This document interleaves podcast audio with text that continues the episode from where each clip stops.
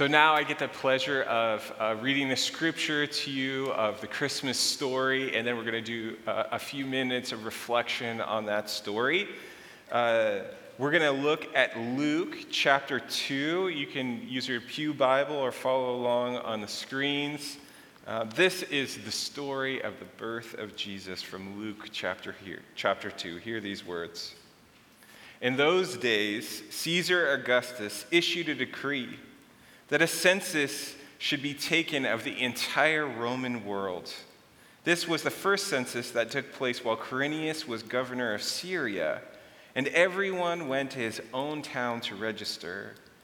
So Joseph also went up from the town of Nazareth in Galilee to Judea, to Bethlehem, the town of David, because he belonged to the house and line of David. He went there to register with Mary, who was pledged to be married to him and was expecting a child.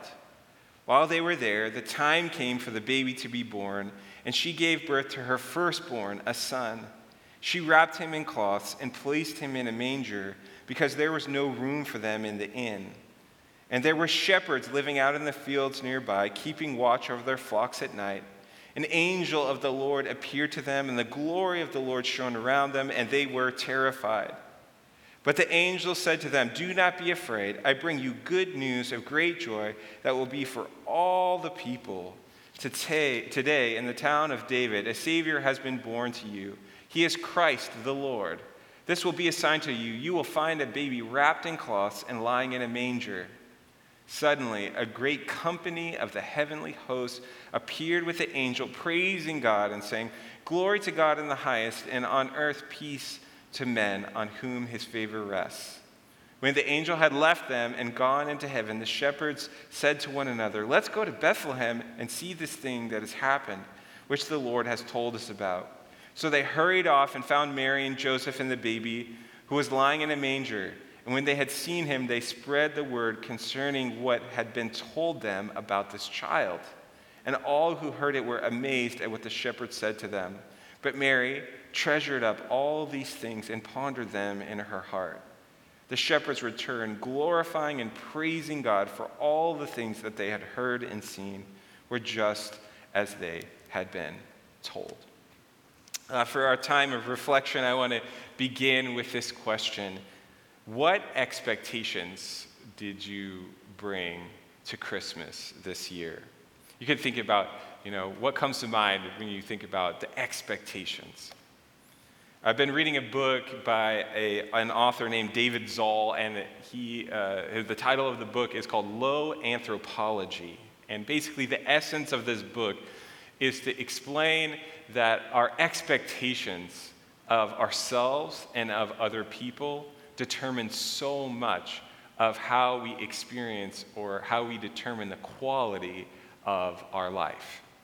And he writes this in one part of the book. He says, The single greatest enemy of contemporary satisfaction may be the belief in human perfectibility.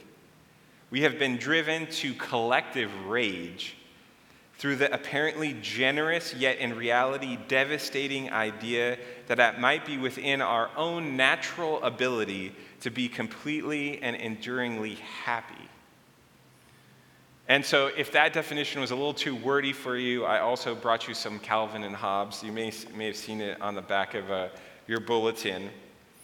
Uh, in, the, in this five o'clock service, my son was sitting right down there, and I called the girl in this cartoon the girl, and he yelled back at me, That's Lucy, because he's a big Calvin and Hobbes fan.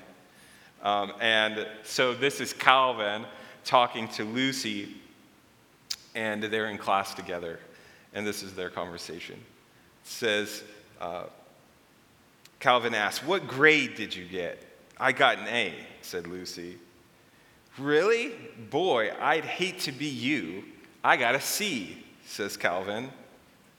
Why on earth would you rather get an A than a, rather get a C than an A? asked Lucy. Calvin responds, I find my life is a lot easier the lower I keep everyone else's expectations. Um, and, you know, I have to explain to my son who reads Calvin and Hobbes, you know, we don't always go with everything that Calvin says, but Calvin always has a good point, right, about the human condition. And he illustrates our point for tonight, which is that uh, how we, what we expect and how we expect it really can determine the quality of our experience.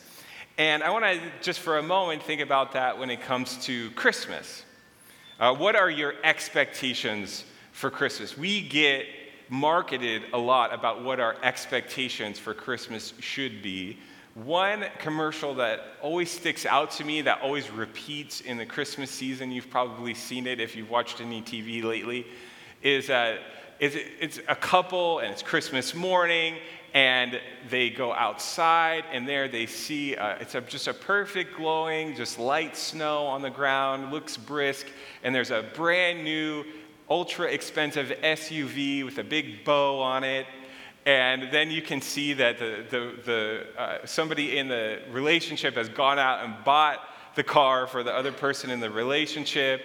And of course, that's supposed to be, oh, the best present ever. And they're all warm and cozy.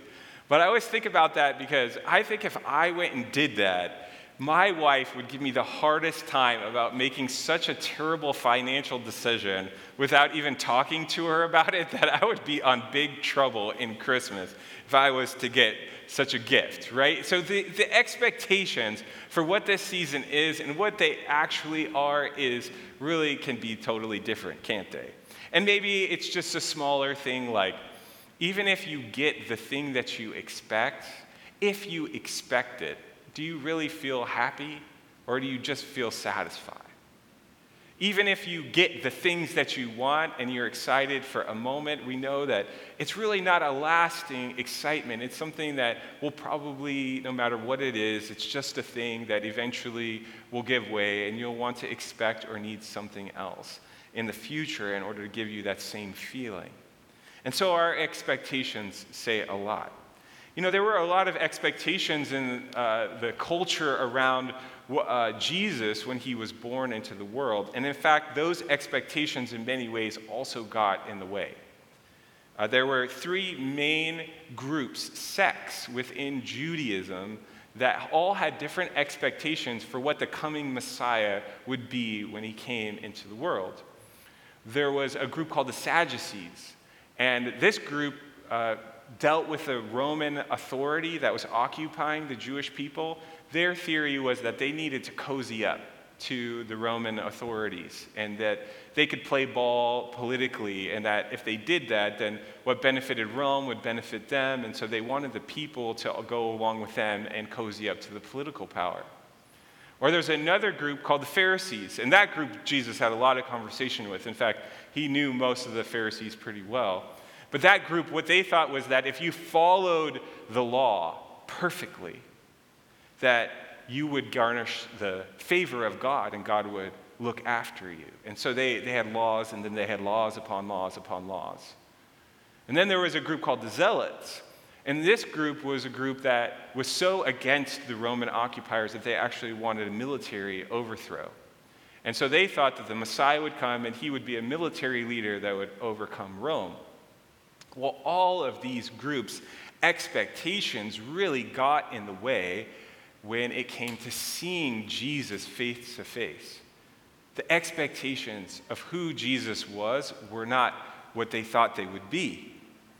And one of the ways we could talk about this, I have another uh, little point here from Calvin and Hobbes that may help us uh, to just think about what did these groups really want in the Messiah. So this is what uh, this is Calvin's prayer in another section of Calvin and Hobbes. He says this Oh, lovely snowball, packed with care, smack a head that's unaware. Then, with freezing ice to spare, melt and soak through underwear. Fly straight and true, hit hard and square. This, O oh snowball, is my prayer. And then he pauses and he says, I only throw consecrated snowballs. See, consecration is like set apart right? And so Calvin only throws the kind of snowballs where they're set apart for his purposes. He wants God on his side. He thinks God should be for him as he goes after his enemies to vanquish them, right? And, and some of this is what was going on with all of these groups. They thought that Jesus should be a certain way. They thought that he should come and endorse and be for their group in their particular way in which they think they should deal with their problems. And yet, Jesus comes in such an unexpected way. We just heard about it, didn't we? We heard that Jesus didn't come with the pedigree and the power.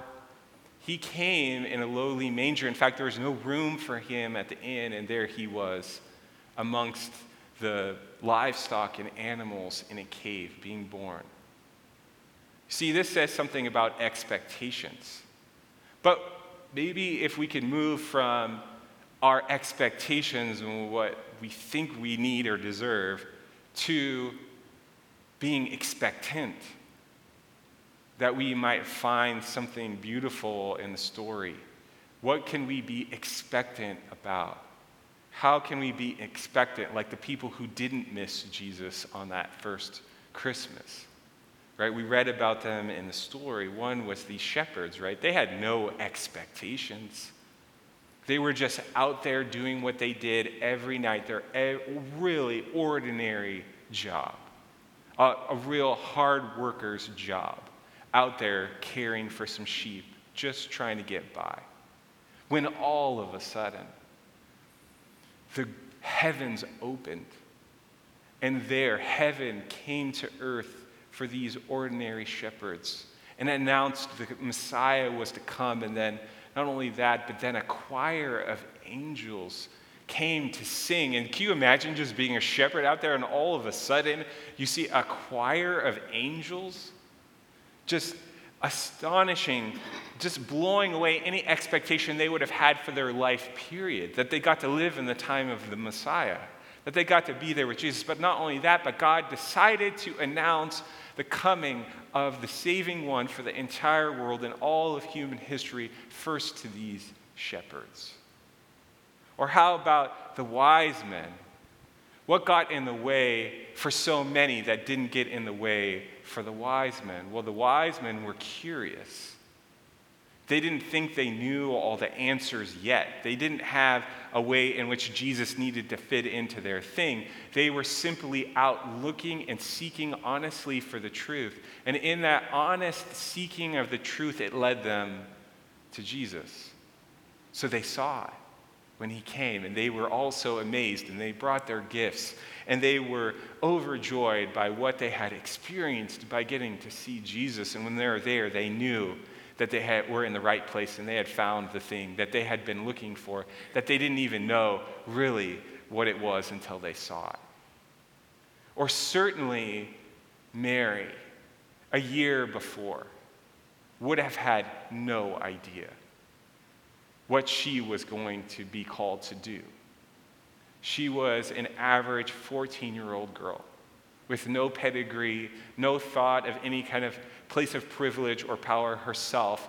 But then she hears the news that she is to be the mother of the Messiah. And can you imagine, as that baby grew in her womb, how her expectant heart grew with it?